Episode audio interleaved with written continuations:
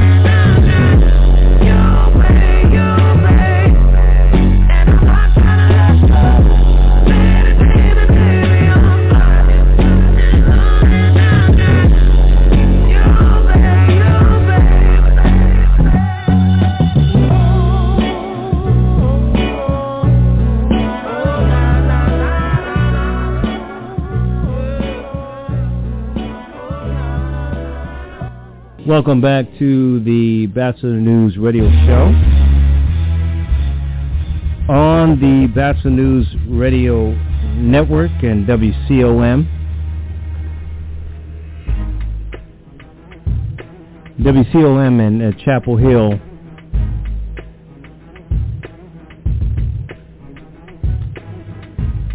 Sally Batchelor, we thank you for joining us.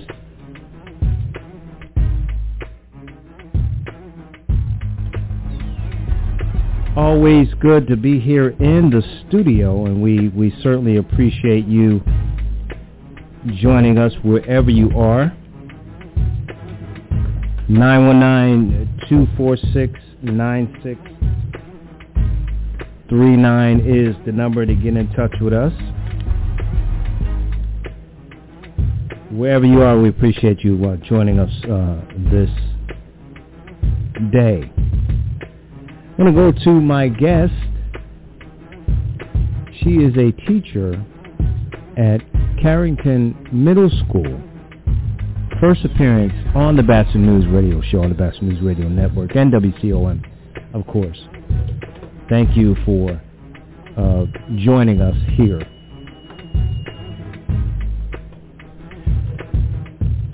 Very good to have her on. Her name is Alicia Jones, and uh, Miss Jones, we appreciate you coming on this, uh, this today. Thank you for having me. Absolutely. So I wanted to have you on because, um, you know, uh, with COVID, uh, everything has changed, right? So, um, and it's been a a challenge for the kids, but certainly it has to be a challenge for the teachers. Uh, talk about those challenges. I have kids uh, as you know, that are on Zoom every day, and you know the social part of it is is missing for a lot of kids, and uh, and they feel some some feel dysfunctional because of it. But what has been the challenges for you as a teacher to teach different grades and teach, um, uh, you know, remotely before your kids came back into class? Well, first I would like to start off by saying that we would not be able to educate our young people during this pandemic without our parents, our grandparents, our aunts, everyone that has stepped in and taken on a leadership teacher slash role. People are learning techniques that they've never known before. Um, and so that in itself has been an eye-opener. But to lose students that you know will flourish um, throughout a day, just having that personal contact um, is heartbreaking. Um, just to see kids um, just not there, just lost in the Zoom world. But since we have started reopening our schools back in Durham, we have seen a increase in participation. So that has been a good component of it. But we did lose kids in the midst of it with dealing with technology issues, just the social um, lack of socialism that they were going through, not being able to be with their peers, uh, just not having that human contact has been detrimental, not just to the students, but to us as faculty and staff as well.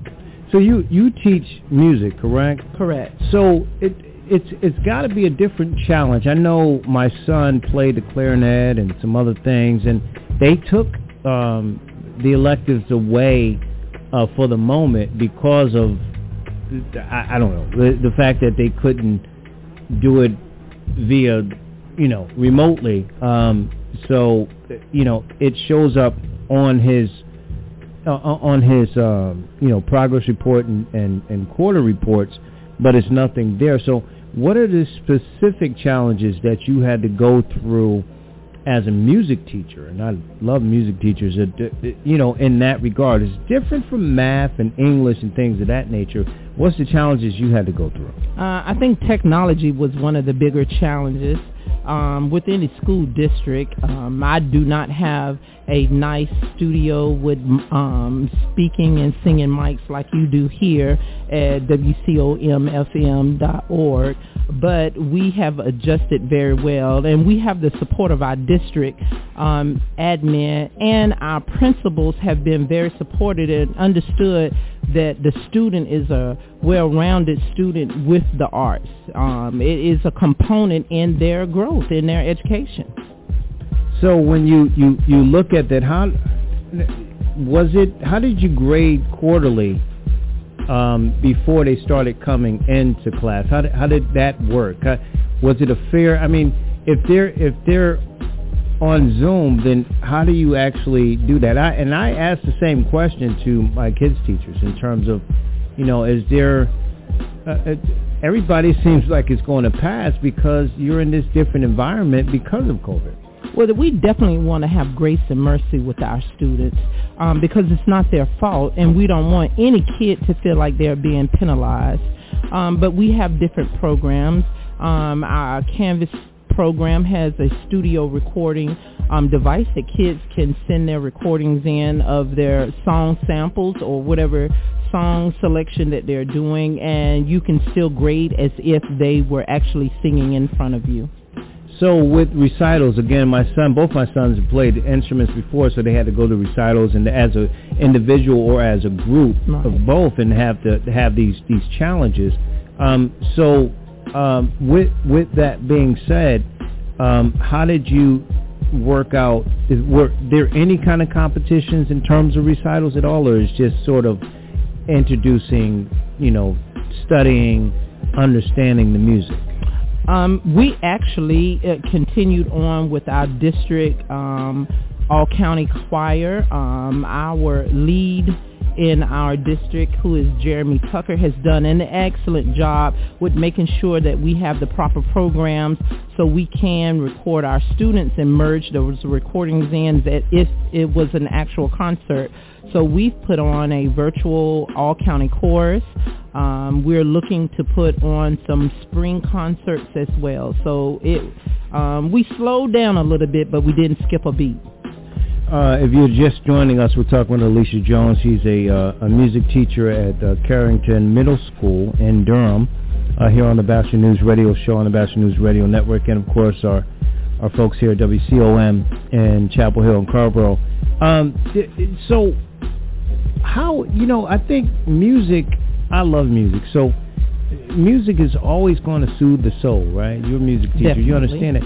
So how important was it for you to continue doing what you do for the morale of the kids and even the, the, the teachers, like in terms of just making sure that what you do as a music teacher and putting forth this, even in a Zoom or remote uh, method, uh, was important for the morale of the kids.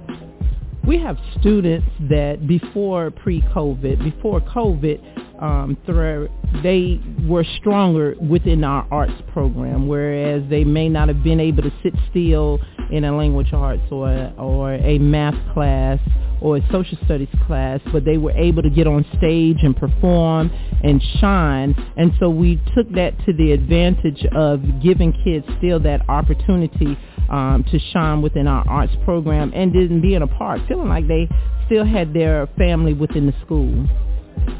So uh, the the final question for you now, I know uh, kids have been coming back. I know you had your sixth graders and all the kids have been coming back. Um, what is this going to look like? You know, uh, with COVID still in the midst. I mean, it, it's it's certainly going to be different.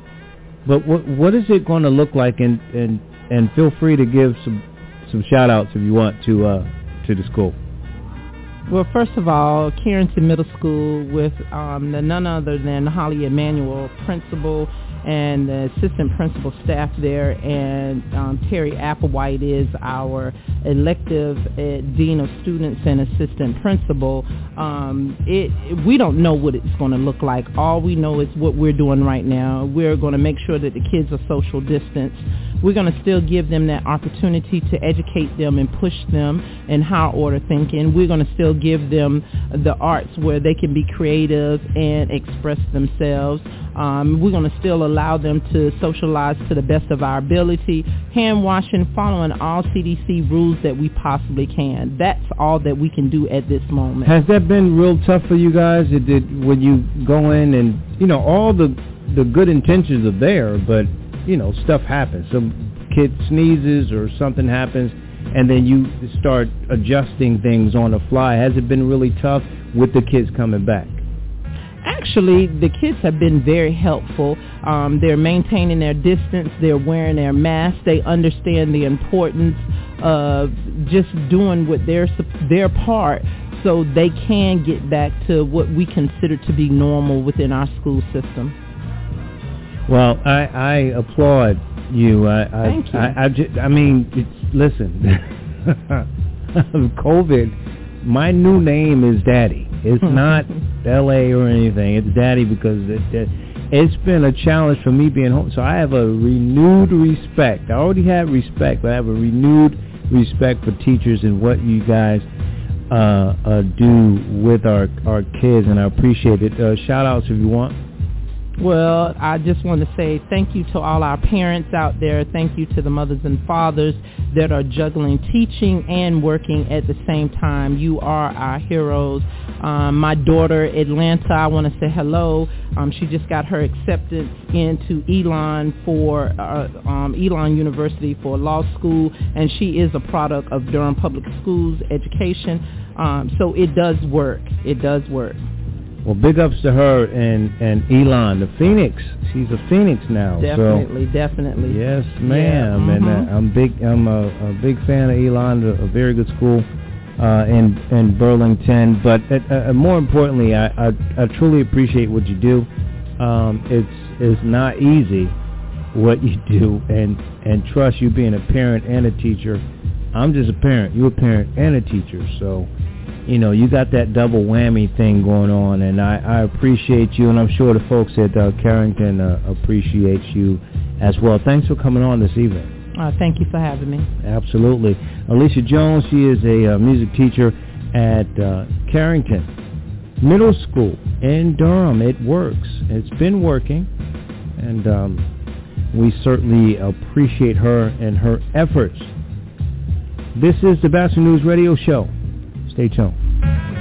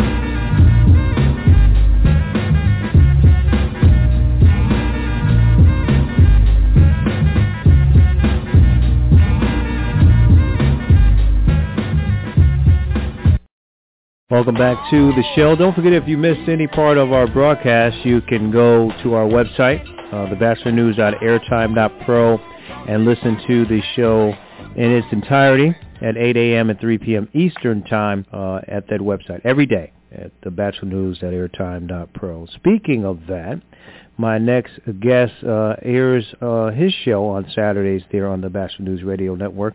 He is a senior pastor at Maximum Life Worship Center in Greensboro, and the uh, host, of course, if you will, the, the Life Cafe broadcast airs, as I mentioned, every Saturday at 5 p.m. Eastern Time on the BatchelorNews.airtime.pro. He is Pastor Omar Rojas. And Pastor, it's uh, always a pleasure to have you on, sir. Absolutely, always a pleasure to, to be to be on with you. Thank you so much. And I always have you on, you know, you always have great answers for some thought-provocative uh, uh, topics. And, you know, I wanted to have you on. We just finished this election and, you know, even with that, people want to feel like they can breathe now uh, vaccine, um, um, the vaccine are on the way, so they say. And, um, you know, people are trying to look for hope. There's still a lot of divide, as you know. We don't have to get into all the, the po- political stuff. But there's still stress, and there's still people who want to have some sense of normalcy, some stability.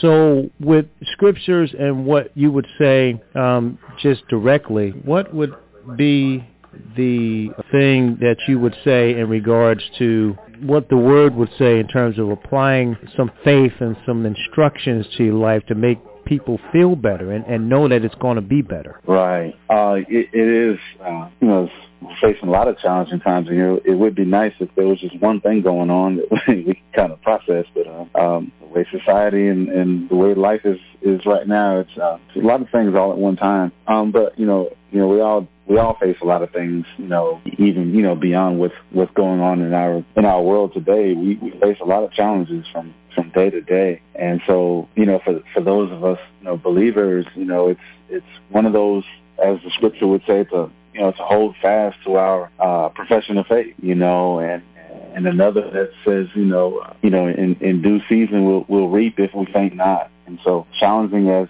as as things are right now, we still do uh, uh, have to look to God. We have to look to God in, in, in, in these situations and, and, and again hold fast, believing that, that he will, you know, show up as he as he has in times past. And that's one of the things that I, I do personally is is is I reflect on different times that, that he has uh, come through for me. You know, of course, while I was going through a specific something, um, you know, I, I didn't necessarily see a way out. You know, but hindsight, I can see where you know he uh, showed up for me. And so, you know, I personally take, you know, take the time to look back at those times and, and remind myself that, you know, even though I may not see him the way I want to see him in, you know, in this situation, he's proven to show up before. And, you know, with his um, track record, if you will, it gives me personally the encouragement I need to, to, to keep going because he's always shown up for me. You're just joining us. We're talking with uh, Pastor Omar Rojas uh, on the Batchelor News Radio Show on the Batchelor News Radio Network.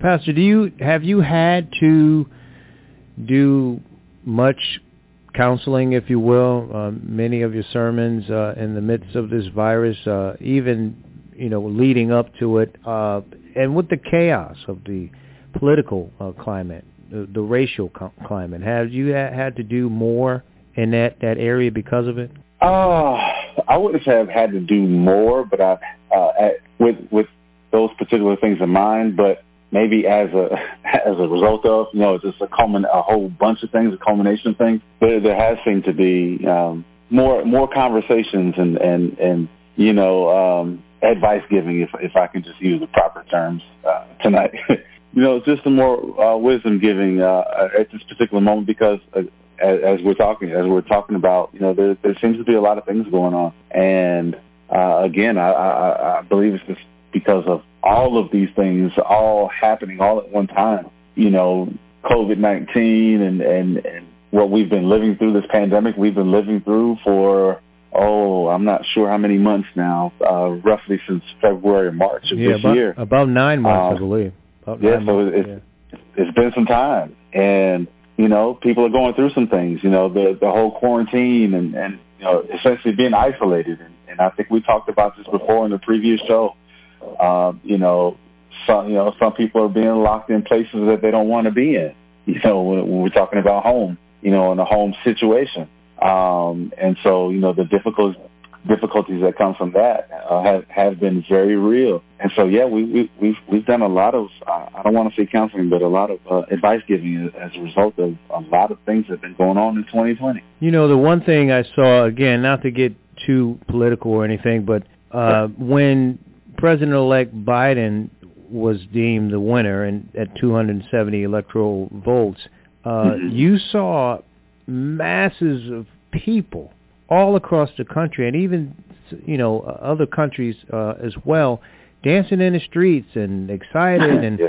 and crying and relieved um do they miss though even believers do, do they miss at the end of the day that with everything that was going on and again just you know trying to not to to be biblical as, as you know you're the the scholar but did they miss that God is still God? Did they miss the point?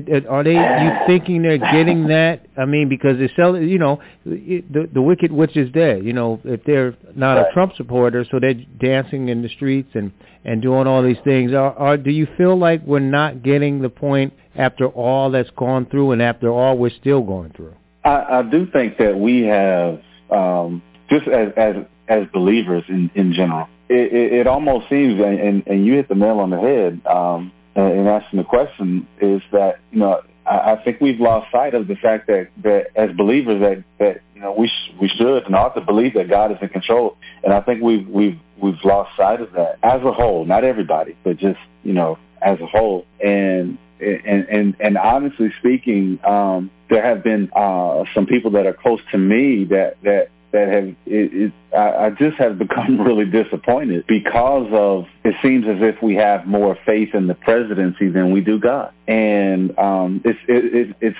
it's been dis, dis, uh, disheartening and, and, and disappointing last couple of weeks or a week or so, however long it's been, just seeing, you know, again, more faith in the presidency than than, than in the, the God that we uh, say that we serve and the in the God that we believe in and follow and have given our lives to. Yeah, I was I was talking to someone that uh, had mentioned that and, and, and basically was was saying that we should not lose our way. That uh, if right. we feel again, if you're anti-Trump in this particular case or any any position that your candidate won, you feel like yes, your vote counted, but now is a new day from your behalf if you voted that way but it's a higher power, it's a higher uh, position that allowed your candidate to win. And I don't think that uh, some people understand that. And it was um, an old friend of mine that was uh, pointing that out to me today. But your, your thoughts on that? Well, but that's that's absolutely true. It's, you know, as the Bible says, God, you know, God puts up one and takes down another.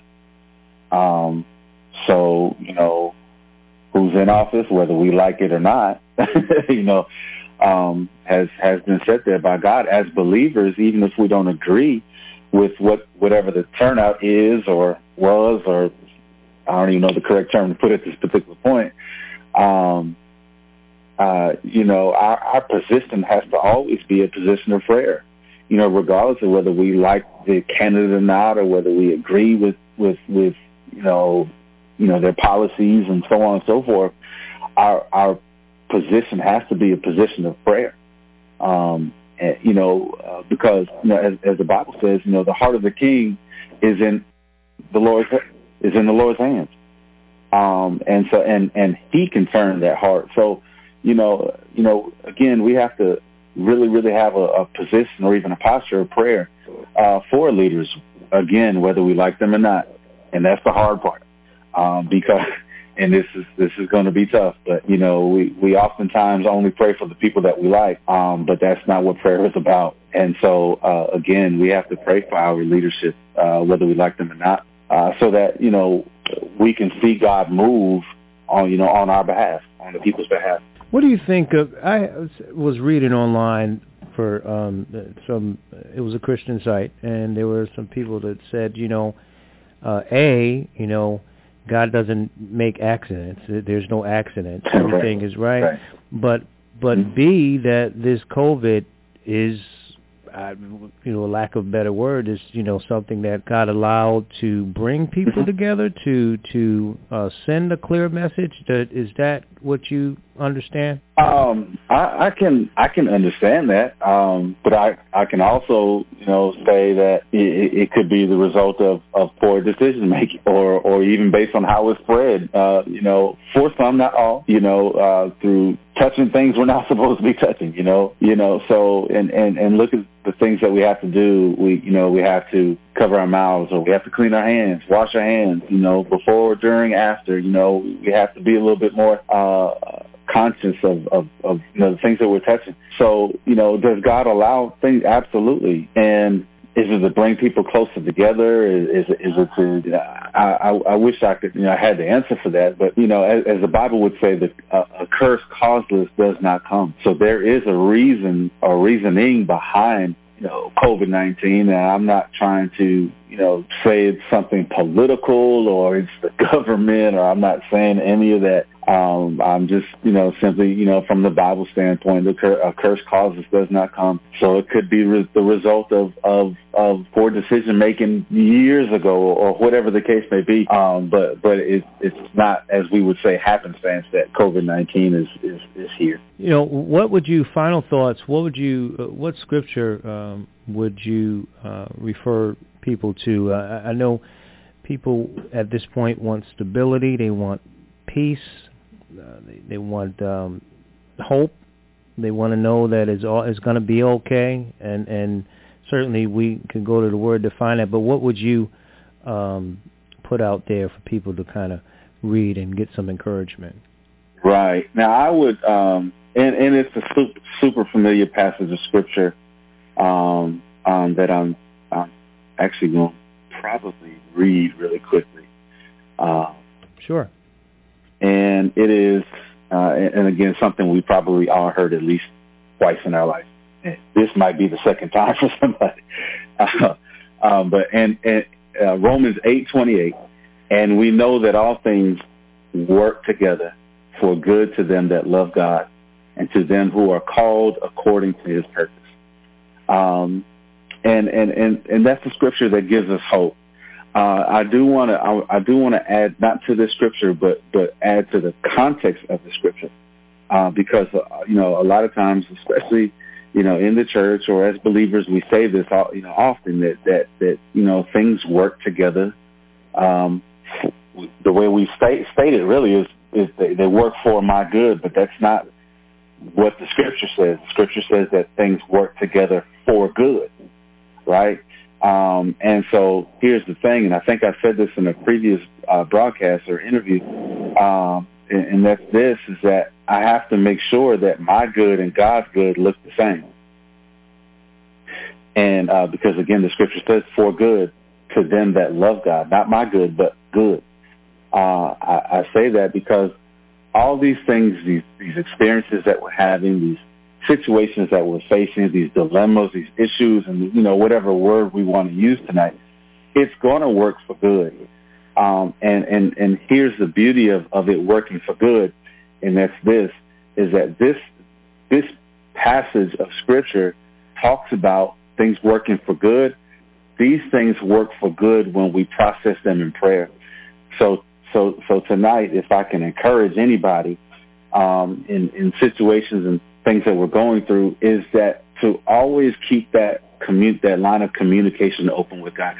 Always keep committing things to prayer. I know it doesn't seem like it's working. I know it doesn't seem like God is moving, but if we continue to process these things in prayer, even when they're not moving, even when things are, are stagnated, uh, uh, not again not moving, if we continue to process those things in prayer, continue to to to you know share our hearts with God, you know the, the, the parts we want to share and the things that we don't want to share with God. If we continue to process those things out in prayer, that's when Romans 8:28 is is literally unlocked for us, where things start working together for good when we process these things in prayer. So I encourage you, uh, for those you know who who who who would like to read the Bible, go back and actually read Romans 8 uh, in its entirety, and you'll see and be able to capture that Romans 8:28 comes after prayer.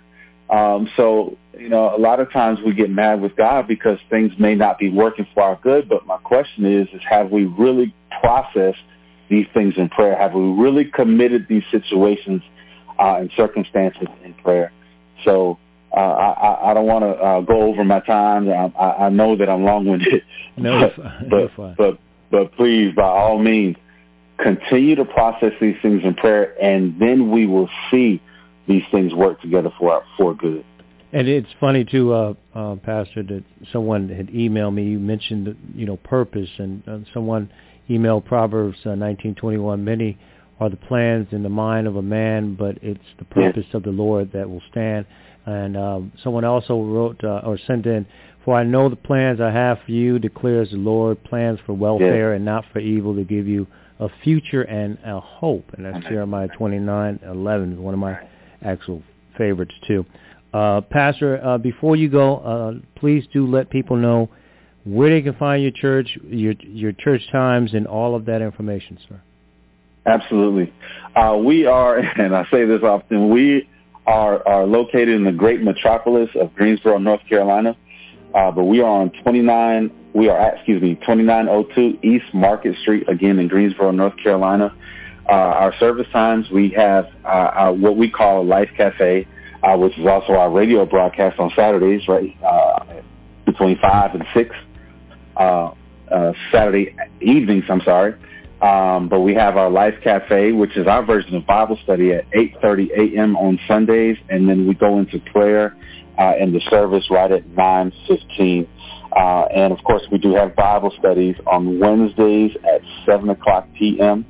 Uh, you can also find us on Facebook. Uh, that's Maximizing Life Family Worship Center, home of the Max Life Church. That's the name. That's the uh, Facebook page. Uh, you can go there uh, and and and hit like, and and you'll be able to uh, stream live with us there. Um, but we would love for you to be our personal guest. And if, if I can have just about two seconds, uh, this coming Thanksgiving, uh, we're having what we call Feed 500. Uh, we are, are feeding the what we call the transitional community, uh, otherwise known as homeless. Uh, we, we we do this every year. Been doing it for six years, um, and and we definitely do need your help.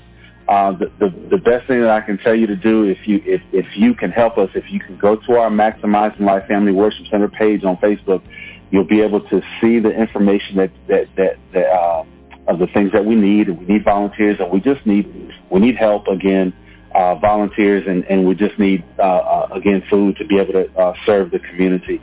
Um, so uh, again, Facebook Maximizing Life Family Worship Center, home of the Max Life Church. Uh, if you go there, all the information you need for Feed 500 is there, and you can uh, get that contact information from there. Um, and and we would love for you, and we would we would really honestly bless God for any kind of help that you uh, would be able to help us. Well, Pastor,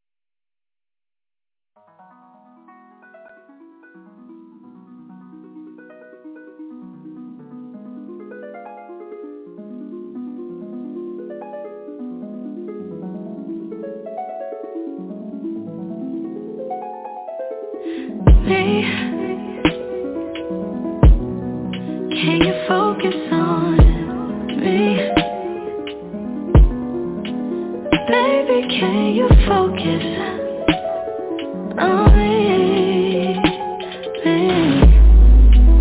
Hands in the stove How the faucet's running and I keep looking at you. Stuck on your phone, now you're stuck in your zone. You don't ever cook, but I don't wanna give up. Baby, I just want you to get up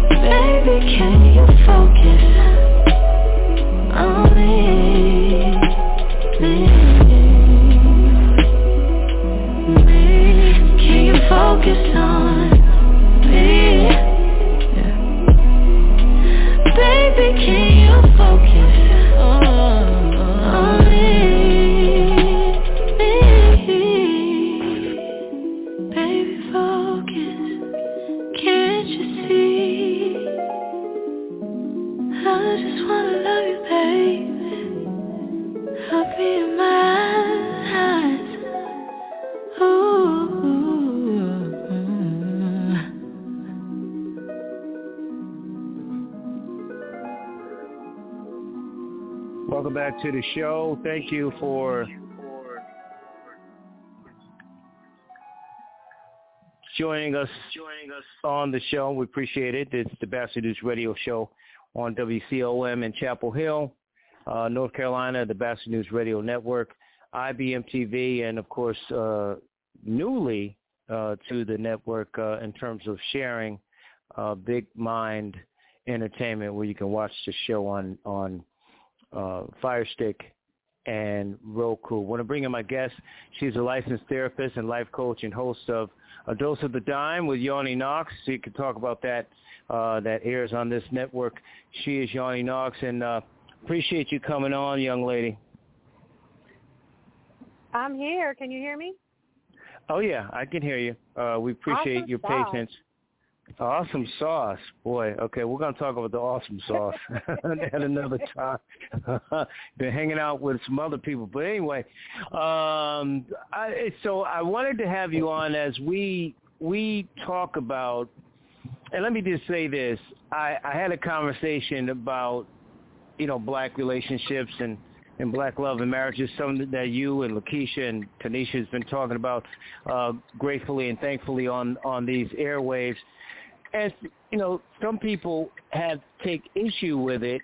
Uh, people that look like us, people that don't look like us, um, and I had to explain that it's not a it's it's not an anti other ethnic group or other group. It's a pro black. You know what I mean? So it's not we're Uh-huh. not here. I'm not here to say this is better or whatever. We're just focusing on you know those types of relationships. So I, I wanted to put that out there. You can comment on that as well.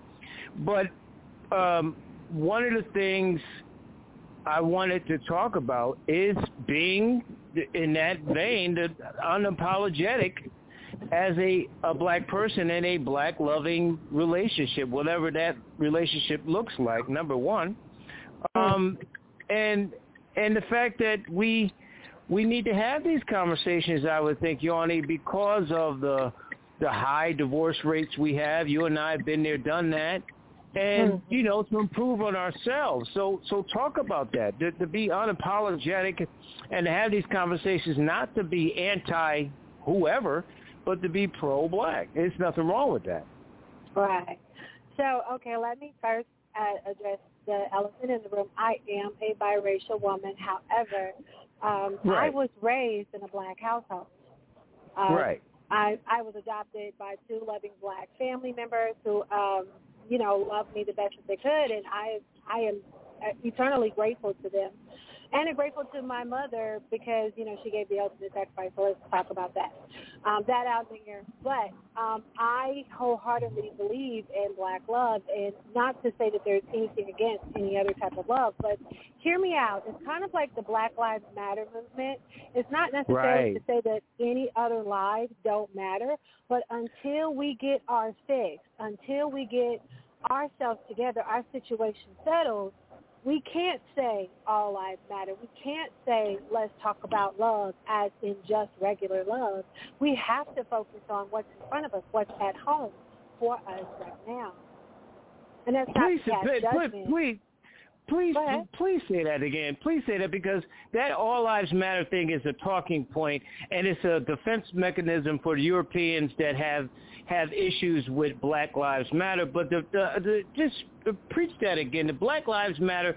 All lives can't matter because all lives is not getting killed by police and so on, and getting discriminated and so on and so forth. So please bring that home again to what you said. Okay, so what the way I explain it to most people is to think about going into a child support group, like for ch- for children who have passed away.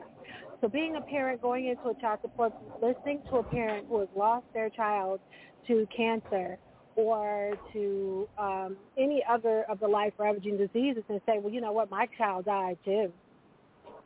Um, you're not talking about your child right now. We're not saying your child doesn't matter. We're talking about the whole premise of of, of what's going of death as, as in itself. And until this child's death matters, no children's death matters. Does that make sense? It's kind of that of makes like a lot of sense. fighting go, a firefighter going to a block where a house is on fire and hosing down the other houses as opposed to attacking the fire. Well, the house that's on fire is the one that needs the attention. So we should hold that house down before we start worrying about the other houses first.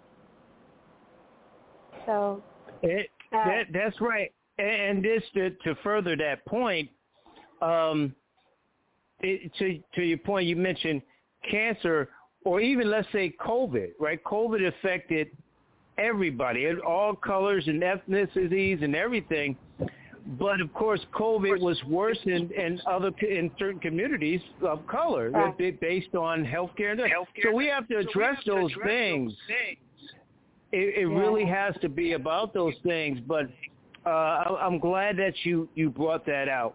So if you're in this these relationships, um, some of the things that I've heard, and you being a therapist and understanding, is that we That we- we have for some reason, some reason, we have we this have this this uh, This, uh, self-hate gene- gene gene that that that, that- that we, we deal with deal with that seems to be an issue in our relationships. Talk about that, the fact that there, there, if we're not together in terms of ourselves, if we're not loving ourselves, um, how do we be proud black men and women if we're not even proud of ourselves individually as, as just as a human being? Mm. Well, I would start by saying that we, we tend to romanticize this whole concept of black love. Um, black love is not to say that we don't have problems. We all have problems. All races, all people have problems. We don't romanticize it and say it's not there. We just tend to love each other in spite of the problem and loving ourselves because of the situation that we've been in. We come from a base of, of uh, uh, trauma, and unfortunately, we are our, our trauma is specific to the African American community, and it is helpful when we someone that looks like us. Representation is definitely a thing. When somebody looks like us is trying to help us out, it, it helps us more to cope with the different traumas that one came to us generationally from slavery and from racism and everything else, but also oppressively because of the climate that our, our people have been put in. We just recently, cel- not celebrated because that's the wrong word, we recognized the 100-year centennial of the Black Wall Street, and basically it, it was a what would have happened to us as a people had that space survived? Economically, where would Tulsa, especially the African Americans in Tulsa, where would they be had that place been allowed to continue to exist? And because some of that that was robbed of us, because that was robbed of us not once but twice, um, how is it that you know we we where would we be if that were still a thing? So to see other people like ourselves striving, thriving, and um, making moves, it is a healing thing for us. And the same thing with relationships. When we see people who are in love with a, you know, an African American person, and you are African American, it makes you feel some kind of way, like, oh wow, that type of love is, is is just a healing thing. And until we get to that point where we can love each other in a space that is healing, we're all going to be scattered all over the place and, and probably being a detriment to each other. And it does Mm. start with self-love. So understanding, forgiving yourself, forgiving your parents, because a lot of our love trauma comes from our parents and, and the relationships that we have saw. If it didn't come from our parents, it came from our auntie TTs who had 15 boyfriends running in and out the house calling them uncle. I mean, unfortunately, we, we have gathered a lot of uh, relationship trauma that kind of pits us against each other. Like just because you know somebody who is black hurts your feelings doesn't mean that someone else is going to do the same. It, it's. I'm glad you said that um, because it, it's a little sort of a sidebar of of what we were talking about. Um, when you you look at when you look at the fact that um, we get in and out of relationships, we have a tendency, both men and black men and women, um, to bring up or to hold on to the hurt or the negative that we experienced in a previous relationship and then we bring it in to the next one or we have this shoe is this other shoe is going to drop or I expect this to go bad soon type of mentality and for men and women and and I'm being a man it's it's it's a dead man walking as a woman I mean there's no to me there's zero chance for that black love to flourish if we're holding on to stuff from the past. From the past. And I have to agree. So the only thing that I would recommend that people take from their past relationships are the lessons. What did you learn? What can you do differently? How can you make this work as opposed to not work? If you're bringing your baggage with you, like no one will love me, the words that someone spoke to you a long time ago, no one will love me, it'll never work for me, you're gonna what is it called? It's called self fulfilling prophecy. If you bring that with you, that thought pattern that it's not gonna work, she's whatever, she's just like the other girl, then yet it's not going to work because you're Mhm. manifesting that. You're putting that out there into the universe, and therefore, no, it's not going to work. The only thing you have that you really need to carry with you from the last relationship is okay. Why did it end? What can I do differently? what lessons have I learned? Even if it's to not settle for something that's not for you. Because sometimes we get lonely and we settle for something that's just not us. Yeah, yeah, and, it, we do. We do. It really depends on, and I'm getting the echo on my ear here uh, on your end. Uh, it really depends on where you are, and if if you're wanting a real relationship or you're just wanting to to, to waste time. It seems like that would be the the, the situation. Uh, if you're just joining us, we talk with Yawnie Knox, licensed therapist and a life coach and host of A Dose of the Dime with uh, Yawnie Knox here on the Batchelor News radio show. Um, and, and Yawnie, I'm getting a, uh, some feedback in the background there. Um, so it, when you're in when you're in a, a relationship and you're going back to our original um, topic, and you're in black love and you're in this relationship and you're proud of the excel- excellence and you're unapologetic about who you are and the relationship that you have, um, how do you navigate your way through the anti? I started with this this conversation saying, you know, there are some people think, okay, if you're pro-black, you're anti-white or anti-whatever the case may be. But it seems in this climate, especially with the dude that was here for you know for four years before this guy, in this climate, that it's the opposite. It's other people that are anti-black, and and it's not the opposite way. So, how do you you be proud and speak proud and uh, and Black Lives Matter and and have that loving and excellence in your relationship in the midst of this sort of hatred that's going on against people of color? Well, you have to be unified. If you and your mate are together and you have decided that this is a commitment that you want to make, you have to decide to be unified, meaning no matter what is said, no matter who comes for you, no matter what the attack pattern is, you guys regroup. You think about your what your response is, and then you move forward. Because unfortunately, it's not just other people that you're going to get, you know, feedback from. It's going to be people within your circle that are mm. going to hate on your relationship just as just as well. Okay, so you have to be unified in what it is that you guys are doing and have a, a good communication level, a, a way that you guys can banter back and forth so that you both are always on the same page. So if somebody approaches you, it is just like they are approaching you and your mate. Mm. Your, your communication what, needs to be that tight. What if it's the, the the split type of scenario where your mate um, is Republican, you're Democrat, or whatever, or or your mate doesn't believe in Black Lives Matter, and you're in the midst of this relationship, you're married or whatever, and then you guys have these differences. How do you keep your blackness and your excellence there, and still communicate and have that type of relationship with your spouse?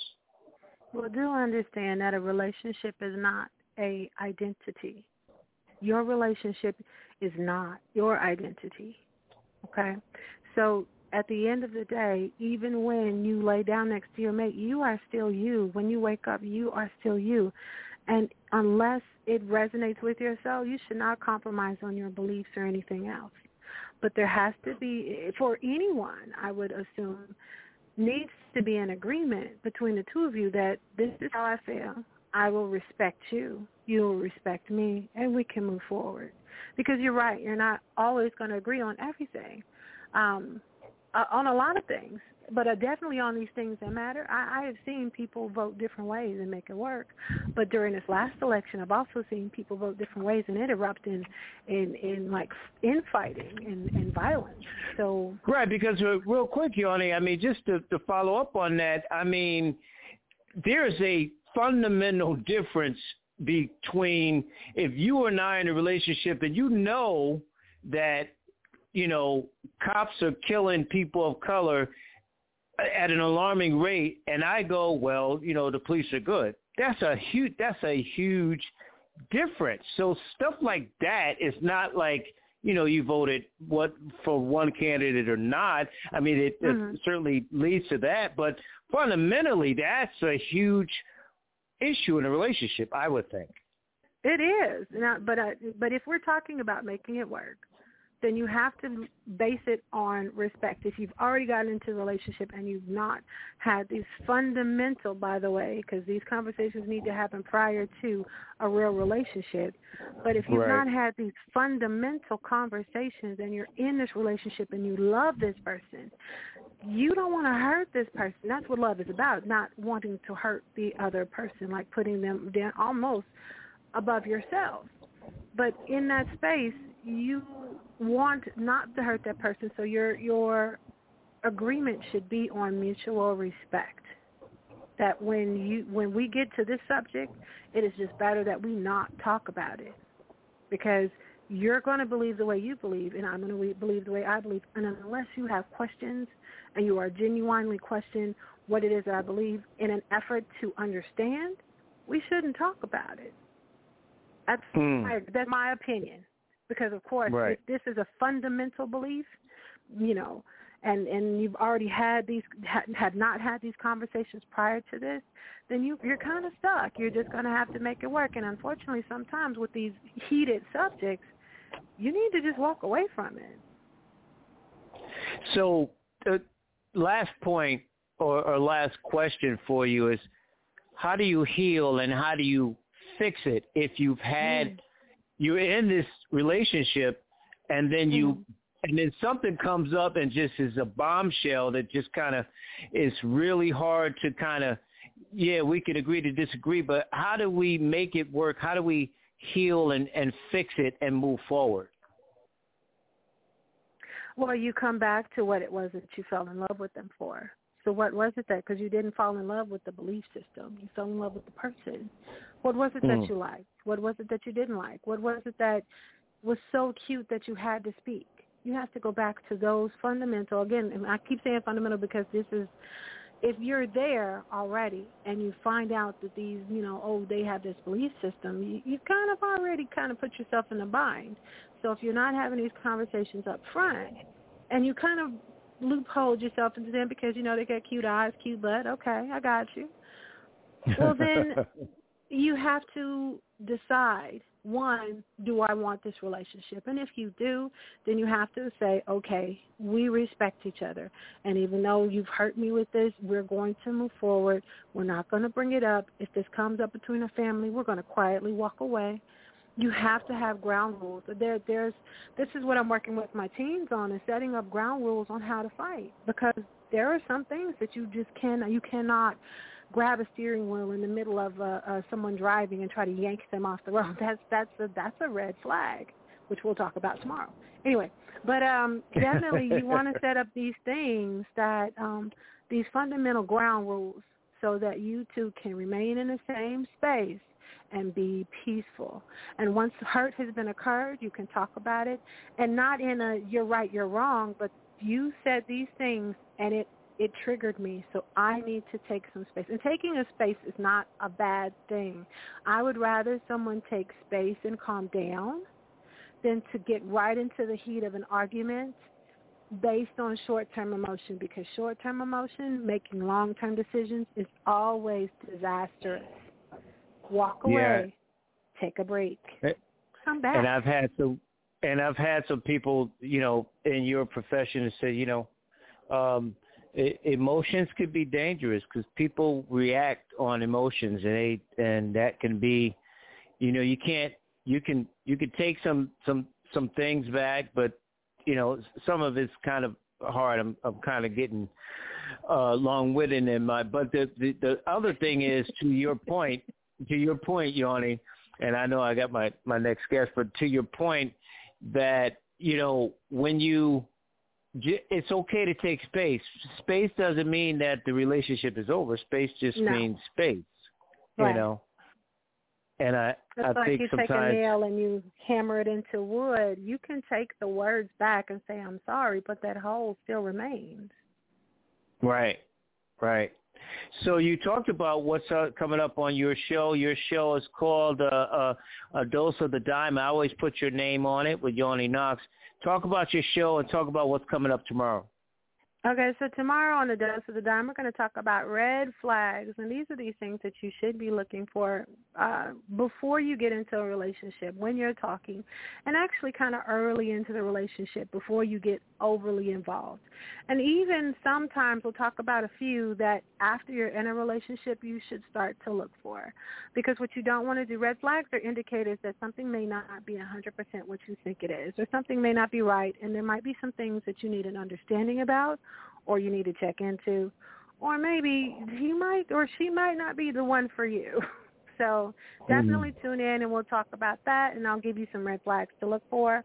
on all levels, and I'll share some stories with you, and hopefully we'll have fun. Okay, and what what's in your um, what's on your car radio? What's in your your music box right now? Oh well, yo, you know I listen to Afro Afro beats. I'm an Afro beats head, like Erykah Badu type of um African P Square type of vibe almost all the time. But um yeah, th- those are the ones that I normally listen to. I'm always kind of on the funky time on the funky side trying to dance somewhere. yeah, I, I'm I'm always feeling Erykah Badu and and of that elk as, well. Appreciate you, love you. You be careful, and uh, we'll talk with you uh, tomorrow morning, nine thirty Eastern time. That'll be Eastern time, Yawnie. Eastern yes, time. sir. That's, That's Connecticut time. That's what that is. Oh, Okay, see, uh, hey, you must be loving on Connecticut. You you loving No, on Connecticut. Of course, it's a wonderfully small state. Oh, okay. Uh, we didn't have the to- we didn't have the Tulsa thing in Oklahoma, but anyway, Oh. uh, we'll just leave we'll leave that right there. oh, the Yawnie, shade. I, I've just I gotta throw stuff. You're gonna, you know, I, I'm from Connecticut. I can't help it. Uh, we appreciate you. All right, I'll sir. talk Have to a blessed and wonderful day. Okay. You do. Thank you. Yawnie Knox, of course, uh, licensed uh, therapist and life coach and host of uh, A Dose of the Diamond, airs here on the Batchelor News Radio Network, 9.30 a.m. Eastern Time. Check it out.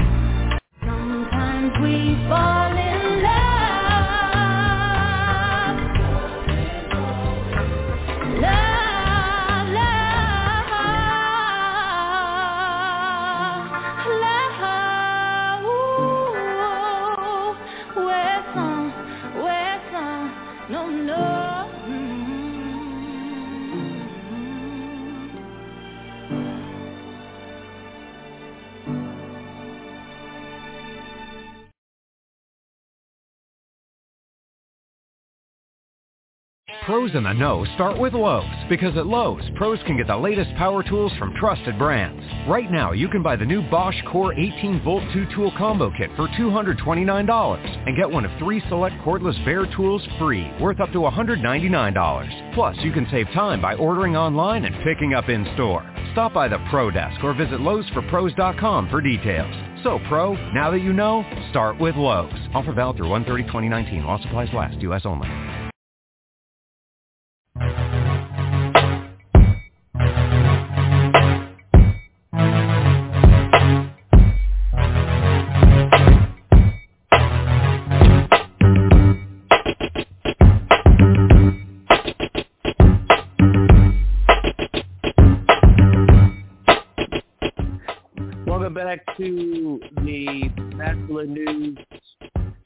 Radio show on the Batchelor News Radio Network. The uh, website will be relaunching soon.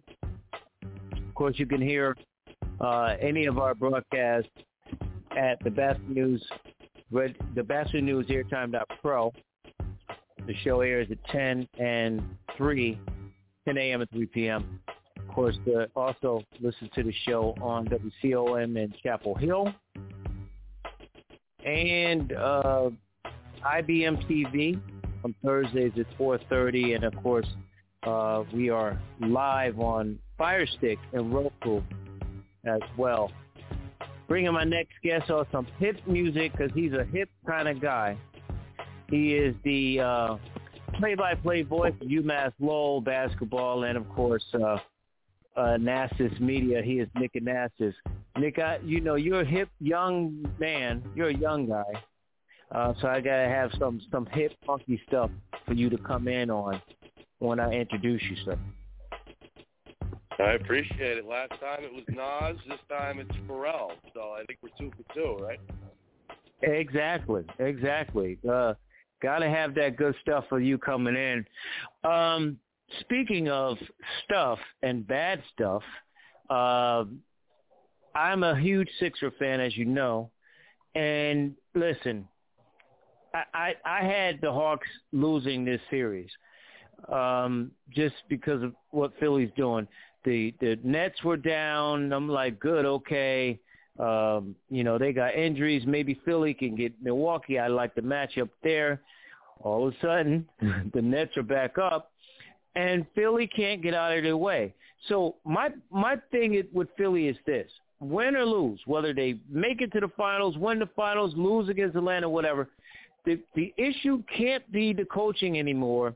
The issue for me, and I've said this for the last two years, is Ben Simmons. You can't go into two fourth quarters at six ten at point guard and not score any points. You just can't do that. You can't blank in the fourth quarter. This is the playoffs. We need you to score. You can't give us eight points and nine assists in a game. Now they blew it, and that's a team collective issue in this last game. But the issue to me, Nick, is Ben Simmons. They got it. This guy's got to go if he's not going to improve his free throwing, his jump shots. He doesn't have a lot of confidence shooting in general. Philly's issue for me comes down to that point guard and Ben Simmons. Yeah, I you're probably right. I don't think off. I think offensively, this is probably as good as it get. Um, you want to keep him around as a defender, as a second, maybe third option, even third option on offense, then fine. But but if he's going to stay around, at the point, I think they need to define his role a little better. I, I don't think he's got that alpha dog mentality though either. I right. think he's a guy that's you know what I mean. I, don't think he's a guy where things tight in the fourth quarter. He's going to hold others accountable. He's going to demand the basketball. He's going to try to play. Uh, he just doesn't have that. So, so moving forward, I, I think again, you got to put another score. You know, and him, you know, create, let him rebound, let him defend. That he's good at, but second score with a mentality that's not going to keep his mouth shut and disappear down the stretch like we saw happen tonight. Okay, and you're just so you know, you're breaking up really bad. I heard you. Just want to make sure that we, the um, the nation can hear you. Um, with that being said, on the other side with Atlanta, uh, Trae Young is a phenomenal player, and I'm not just saying this because they're playing Philly. So hear me out. I've said this even before this with Trae.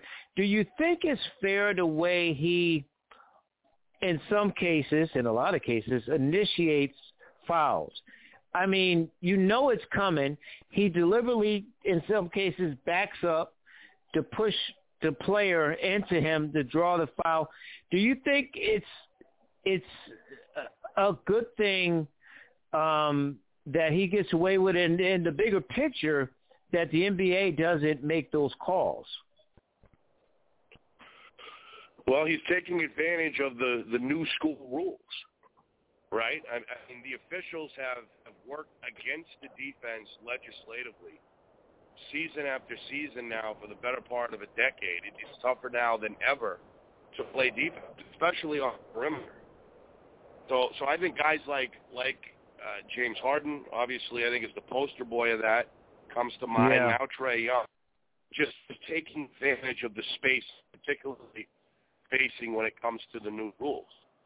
So whether it's a head fake, whether it's a step back, whether it's it's leaning into the defender, um, the game has been legislated the last 10 years or so uh, because the league wants more points. You know, same thing with the NFL, by the way. Same thing with the NFL. It's harder to play defense. There's more penalties on the defense, more spacing allowed to, in this case, you know, the players on the perimeter. Um, leagues want points. They want scoring games. That correlates with more views. So to Trae Young's credit, and I'm not saying it makes a good brand of basketball because I don't think it does. I think it slows the game down and it becomes a free throw contest. Um, but but but can you fault Trae Young for adapting his game to maximize his game and play within the parameters of the rules? I don't think you can knock uh, what he's been able to do. I do think the league should take a hard look at, at some of this stuff because I do think it's gone uh, a, a little bit too far in terms of what's allowed, what's not allowed defensively on the perimeter particularly. Yeah, I, I agree with you. Just joining us, we'll talk with Nick Anastos here on the Batchelor News Radio Network, WCOM in uh, Chapel Hill, North Carolina, IBM TV, and Big Mind Entertainment on TV. Uh, Nick, you know, I really, going into this playoffs, had zero faith in the Milwaukee Bucks. Um, uh, it's not just to say that Giannis is made, I, I won't say a bust, but not getting it done. But this franchise is not building around him, I think, enough along with him to get it done. And you look at a game where they Brooklyn had no James Harden, or they had Harden for a little bit, and then uh, certainly no Kyrie. Yet they and they were down a bunch of points, yet they come back and win. Now, is this a reflection of this Bucks team, or is this the talent of the Brooklyn Nets? Because I think it's the the aforementioned. Could be. We'll see what happens tonight. They're, uh, they're favored tonight on their own floor. So if this thing goes seven, then all bets are off. Um, I, I felt like, to Mike Patton's point, they had been they had been playing well at the end of the regular season. Milwaukee. Um, they had taken their losses. They got kind of learned how to lose, which, if you look historically, that that seems to to precede any good team. They they got to lose first. Um, and maybe this was their year. It seemed like, as you said, the stars were kind of lining up uh, with the back-to-back big injuries with New Jersey, or Brooklyn rather. But what we saw the other night, I think, was just Kevin Durant uh, on a whole nother level. I, I mean, again, we talked, you know, before what what Ben Simmons was missing, Durant clearly has, and that's the alpha dog mentality. Give me the ball, and we know how good of a shooter he can be, how good of a rhythm shooter he can be, and he just caught fire and, and, and went off. So, you know, if Milwaukee loses, then, then yeah, I think it's going to be a long off season. They, they may blow the whole thing up. I mean, and, try to rebuild around Giannis. That wouldn't surprise me. But um, I wouldn't write them off just yet. Again, I think they're five point favorites tonight at home. Uh, been there. They take care of business. The Nets are still shorthanded and, could lose the thing in seven. So they have a chance to salvage it, but but you're right. I think a second round exit really would make management take a second look this summer. Uh, they really have to. I think they they either gonna build around him or let him go and and build again or or something along those lines. But they really have to make a decision. We look at at the West, Phoenix obviously taking care of business early um, and thank God they did with um, Chris Paul with his COVID issues. Um, you know, they they get to get that out of the way, and hopefully he's healthy and and okay. Um, and then you look at this Utah series, and Utah is going through what Philly is going through with the as the top seed. The only difference is with Utah, um, we talked about the the uh, the seeds. You live by the jump shot, you die by it. Defensively, uh, they hadn't gotten it done. I think the Clips, even without Kawhi, have some confidence. So what do you see in this series? Do you think the Clips go back to L.A. and end this thing uh, against Utah? I don't know because I thought the Jazz were going to take care of business last night. You know, all, all side. I mean, they got whooped in Game Four. Whooped. Uh, I figured they, you know, lick their wounds, go back on their home floor. They got a great home record over the years this season as well, and, and take care of a shorthanded Clippers team, but they didn't. And, and and kudos to Paul George and and the guys that are still standing over there. Uh, we'll see because Utah's not looked good as you mentioned on the defensive end. They haven't looked good overall really the last two games. The momentum is with the Clippers, with or without Kawhi. Uh, It'd be good for the Clippers. It would because you know we know about their their history, their recent history, their their franchise history. Um, you know, it seems like there's always some storyline with free agency there in the off season. They always seem to come up short of expectations. Um, but if they get it done, go on to the West Finals. That that's that's I think a a, uh, a win for the new regime at least in year number one. Their their chances against the Suns, who knows? Um, but but then again, you know, Donovan Mitchell, maybe he, he gets back in that early series rhythm he was in, where he was unstoppable in games one and two. Um, you know, now his back is to the wall, right? He's he's considered a superstar. He's considered one of the league's best all-around players, one of the league's best scorers. Uh, let's see if he can will his team to a victory on the road in a two or die spot. I, I think that's the most intriguing storyline is how well Mitchell is going to play, particularly if the game's tight in the second half, uh, moving forward with that series. Yeah, he's got to get to the basket. Six for 19. The, the struggles that he had, like you said, the last couple of games is is is crucial for Utah to to, to win. Uh, uh, just a follow up on that series, um, and just in the West, who can win without their star player? The Clippers without Kawhi, or Phoenix without Chris Paul? Well, I correct me if I'm wrong, LA, but I think the Paul thing might be just for the next few days. I think what that I'm was, saying, that was a, right. I'm just saying a scenario. If Paul goes down, let's say, and Kawhi Okay. is, is out for a while, who can win without their star player? that would be worst case scenario for Phoenix, I think. Uh, Right. Because because Paul Paul has been the guy, the guy throughout this postseason. Um, and, and rightfully so. He's a man on a mission. You know, the only thing missing uh, from the resume is a ring or at least a trip to the finals. He's a man on a mission right now. Uh, I, I think he'll play. I, I hope he plays. I think it's better for the series, better for the league if he does. Uh, but again, worst case scenario, if he does not play, then, then we'll see who becomes the creator, who becomes the go-to guy then for Phoenix, because everything has revolved around Paul, not just his playoff run, um, but but all all regular season as well. I mean, Booker obviously is is is probably the guy you would go to in that spot. Can he play a little bit more of the one? Can he dictate the offense? Can he become more of a floor general than just a scoring two guard? Um, and then you know, as far as the Clippers, I don't know. I mean, we've only seen one game so far, so good. Paul George becomes the the unquestioned option there moving forward. Um, you know, they got Rondo in that mix. I don't think that's a coincidence that they're doing well. Um, you, you know, in whatever role he's in, he seems like he's, he ends up on a winner every June, or or whatever. So uh, it'd be in- intriguing. I, I think Phoenix probably would would have a little bit more uh, variables, some more unanswered questions in terms of of what that offense looks like uh, with, with Booker really in charge, as opposed to I think the Clippers would run everything most likely to Paul George and see if they can done, get it done on the defensive end on the glass like they were able to do in Game Five. Yeah, and he did well. And just so uh, people texting in, uh, wanting an update, I guess people missing. Harden's in, Irving's out for Game Six, Brooklyn, uh, Milwaukee. Just for those who text and, and asked or emailed and asked the question. One other thing before we go to the Celtics, uh, Nick, Mavs coach Rick Carlisle is out after 13 seasons. Obviously, you remember him, or uh, you know, Celtic fans remember him playing up there in the, the bench role there, but winning the title um, with Dirk and and and the Mavs.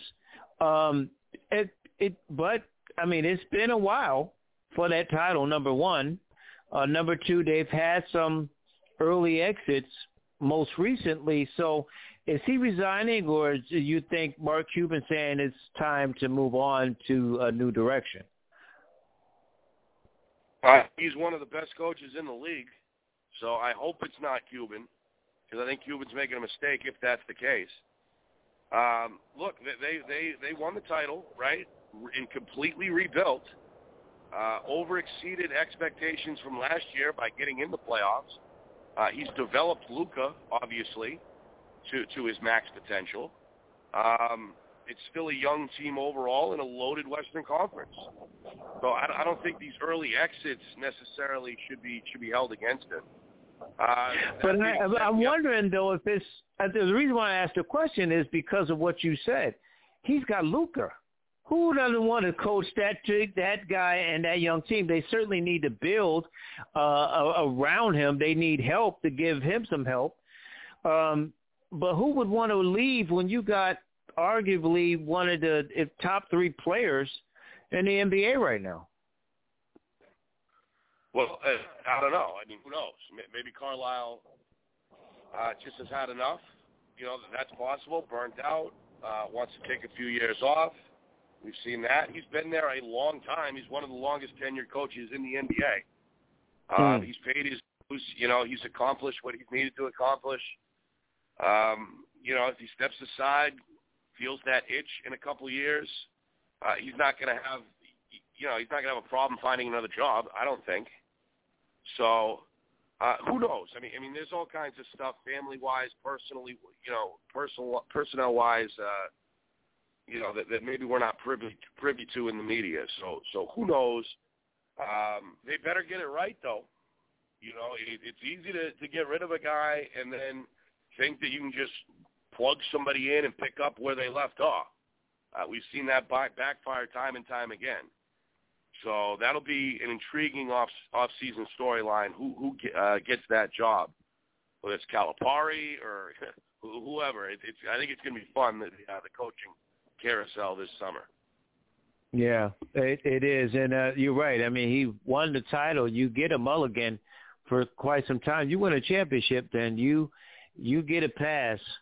Um, especially since he's made the NBA, they may have had some some early exits, but they continue to make the the, the playoffs, which is important.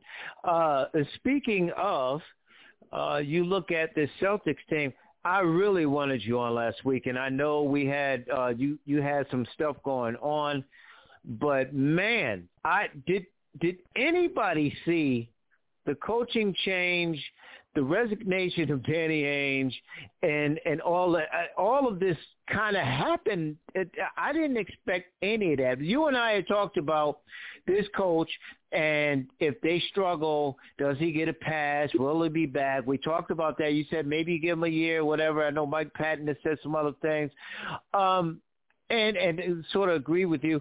Um, but I didn't see. I could see Danny Ainge resigning after a while and whatever. I've just like with Carlisle, I I accomplished stuff. I brought a title. I put Boston back, the Celtics back on the map, that type of thing. I could see that, but I didn't see him leaving and the coach taking his spot. Now looking for another coach. Did you see that coming? And what's your thoughts on all of it? I don't think anybody up here saw it coming.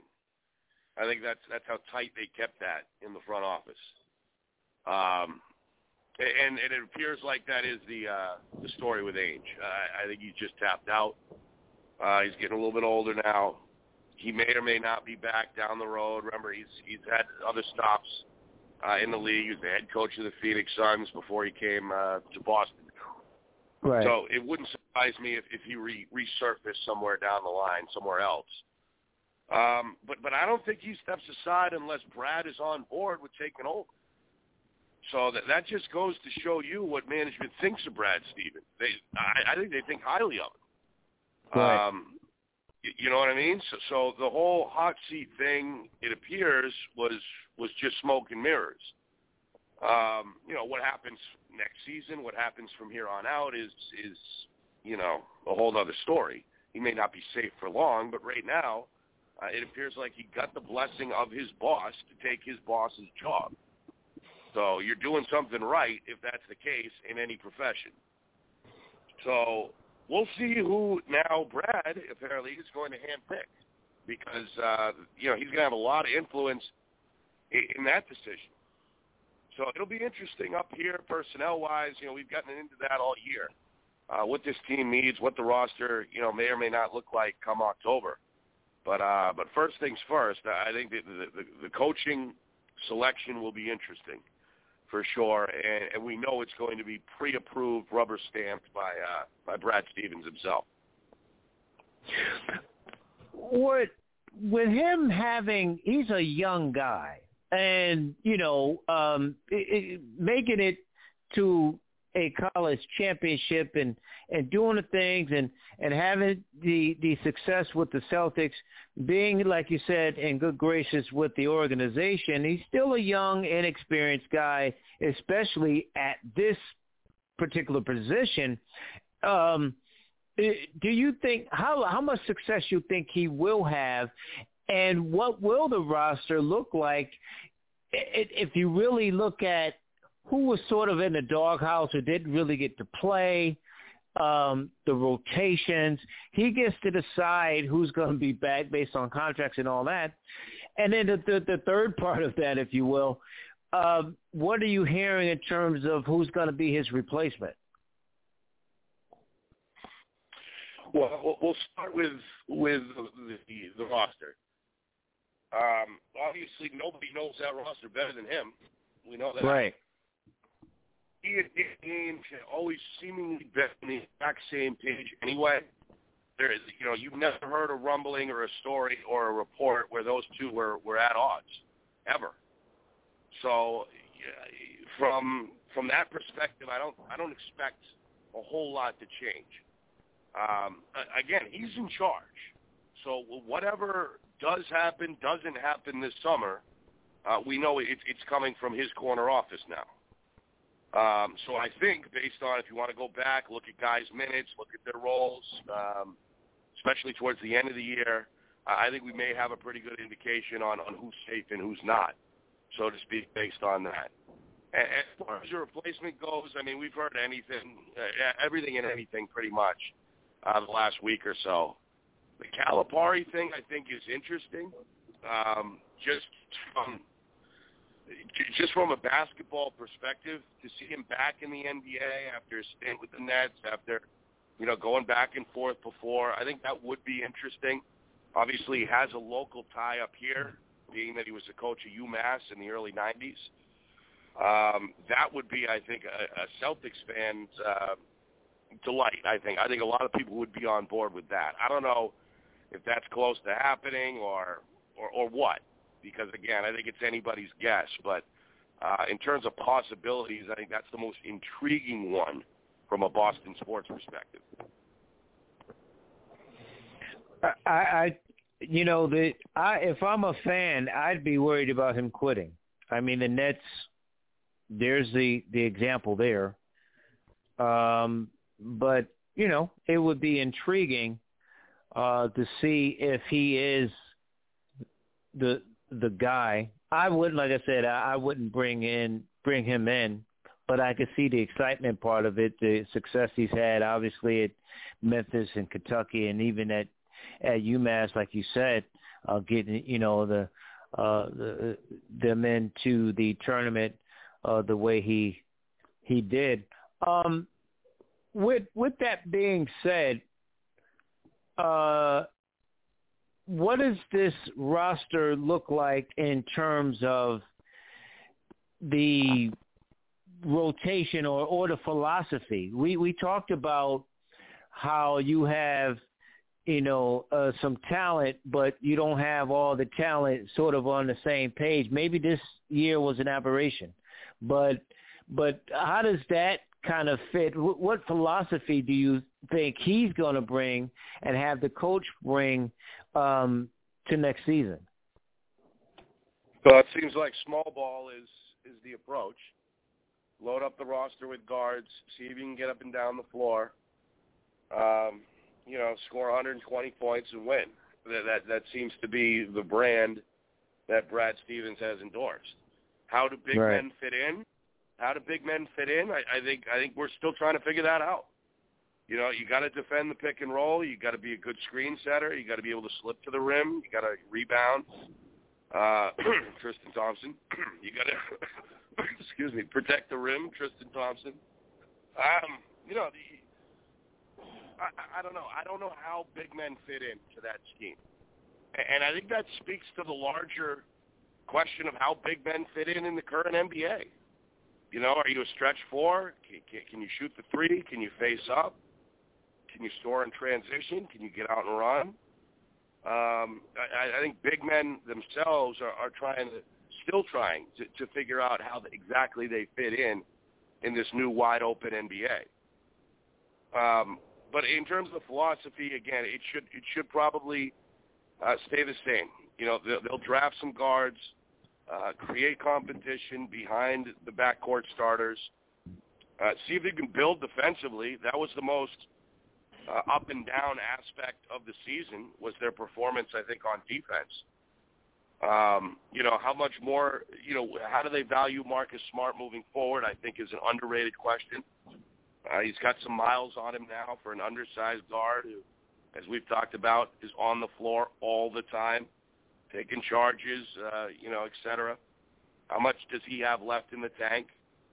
So, and then, of course, the Kemba question, as we've talked about extensively, what role does he play exactly, uh, especially on offense? So those are the big the big questions from um, not just a personnel perspective, but a philosophical perspective as well, uh, moving into this off season.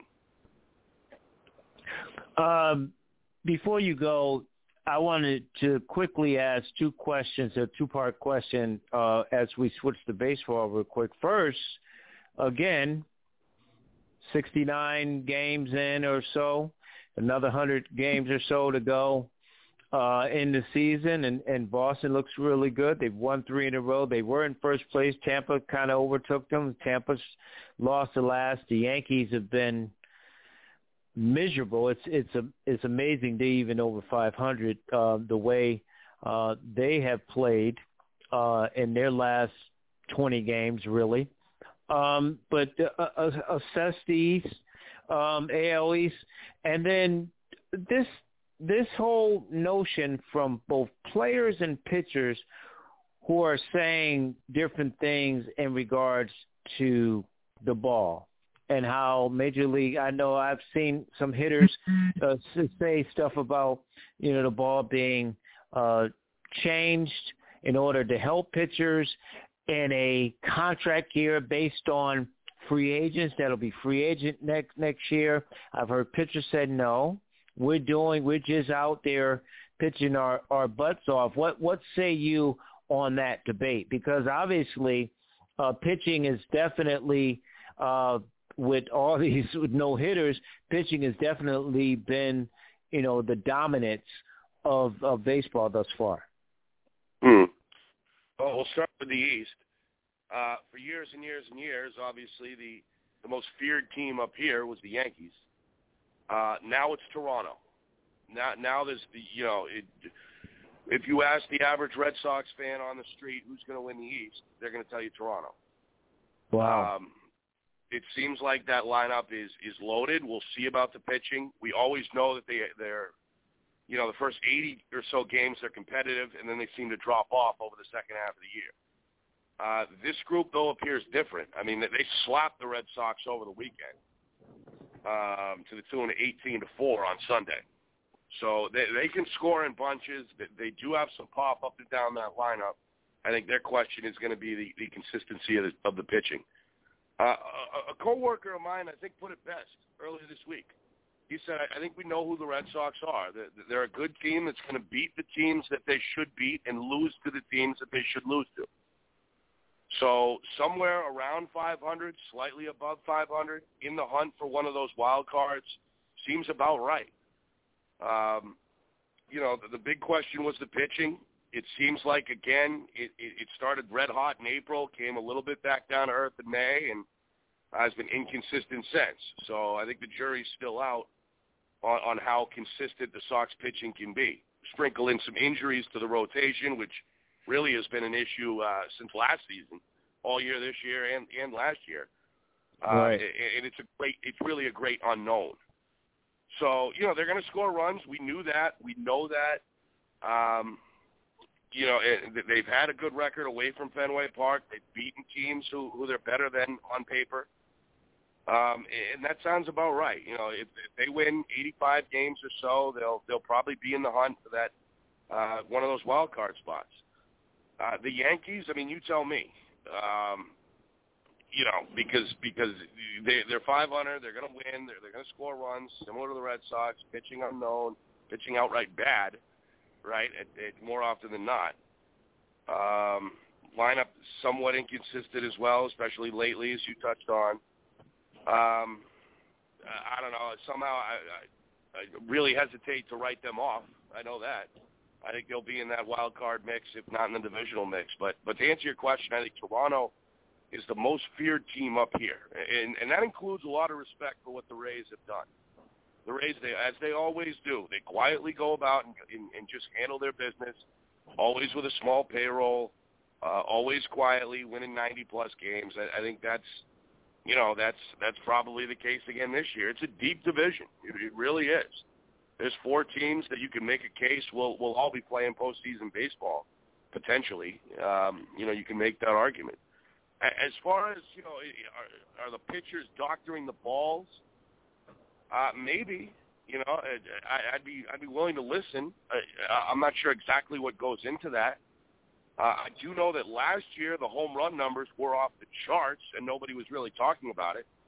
The scoring was way up last year. I know last year was last year; it was only 60 games, et cetera. But they were the hitters were mashing last year, so it, it kind of went from one extreme to another. Um, and, and we'll see. You know, sometimes the bats are behind the pitching anyway, but not usually by mid by mid June. By mid June, you know, hitters are, are back in rhythm, uh, back in their routine, etc. Uh, so we'll see. I, I think that that that probably is is a big off season agenda item that, that I think we'll find more up, more about over the course of the second half of the season, and then once you know, sit down at the table in the off season and, and try to iron out both sides. Um, you know, we'll have a more complete picture, I think, at that point. I, I just just want to add though, I, I don't know if it was Joey Votto or one of the very uh, well-known, talented players had said it's not just the pitchers, it's Major League Baseball that is adjusting the balls and saying that, look, um, uh, based on the, I mean, I, I don't know, but he the, the, he was making a point. I can't remember who it was, and I have to look it up. He was making a point that based on those who are going to be free agents next year, um, whether it's if it's pitchers, then they want to make sure the pitchers are doing well. If it's the hitting that's good, they want to make sure the hitters are doing well. It's a it's a strong but very vague accusation um, right. But I mean, if if if MLB has been known to do some things, but I, it's a hard case to make, Nick. If if MLB, if baseball itself is involved in doctoring these balls to make sure the pitchers are are dominating the hitters. I, I don't know. That that seems like it's a real stretch because right as we as we've seen in the past, Major League Baseball likes the home run ball. It's what brought them back from the strike in the mid-'90s, was that home run chase as we know in 98. But they turned a blind eye to what was going on with the steroids. Um, and again, it goes back to that philosophy we talked about across sports. The league wants higher scoring games, regardless of sport. So I find it hard to believe that they're going to launch this cloak and dagger campaign to help out the pitchers. It just doesn't seem to make sense uh, from a dollars and, and cents perspective, bare minimum. But but who knows? I'm an amateur. I don't know a whole lot about what what goes into that. I've, I've heard some interviews, etc. Um, I'd like to find out a little bit more before I can weigh in hard on one side or the other. But but that conspiracy theory doesn't seem to make a whole lot of sense on the surface. Right, that's a stretch. That's what I said. It's a it's a real it's a strong accusation, but it's hard to even fathom, like you said, but even let alone prove uh, from from the standpoint of the player. Nick, as always, my man, I appreciate you. You be safe, be well. I'll talk with you uh, next week, sir. Thank you, LA. Have a good one. You too. Nick Anastos on the Batchelor News radio show.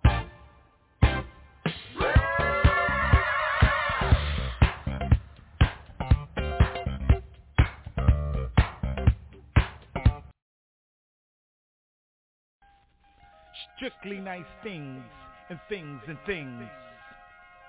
We in for that. Ladies and gentlemen, right about now, you're listening to the sounds of the super rockin' DJ E. Kim.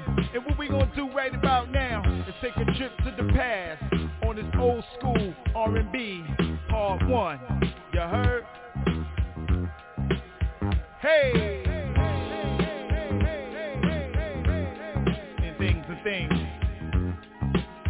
And things. And things and things. I say, honey, shake your hips, that beat can flip. On the ones and twos, turntables get ripped, that's right. This is actual E Kim now with the national. I say, honey, shake your hips, that beat can flip. On the ones and twos, turntables get ripped, that's right. This is actual E Kim now with the national.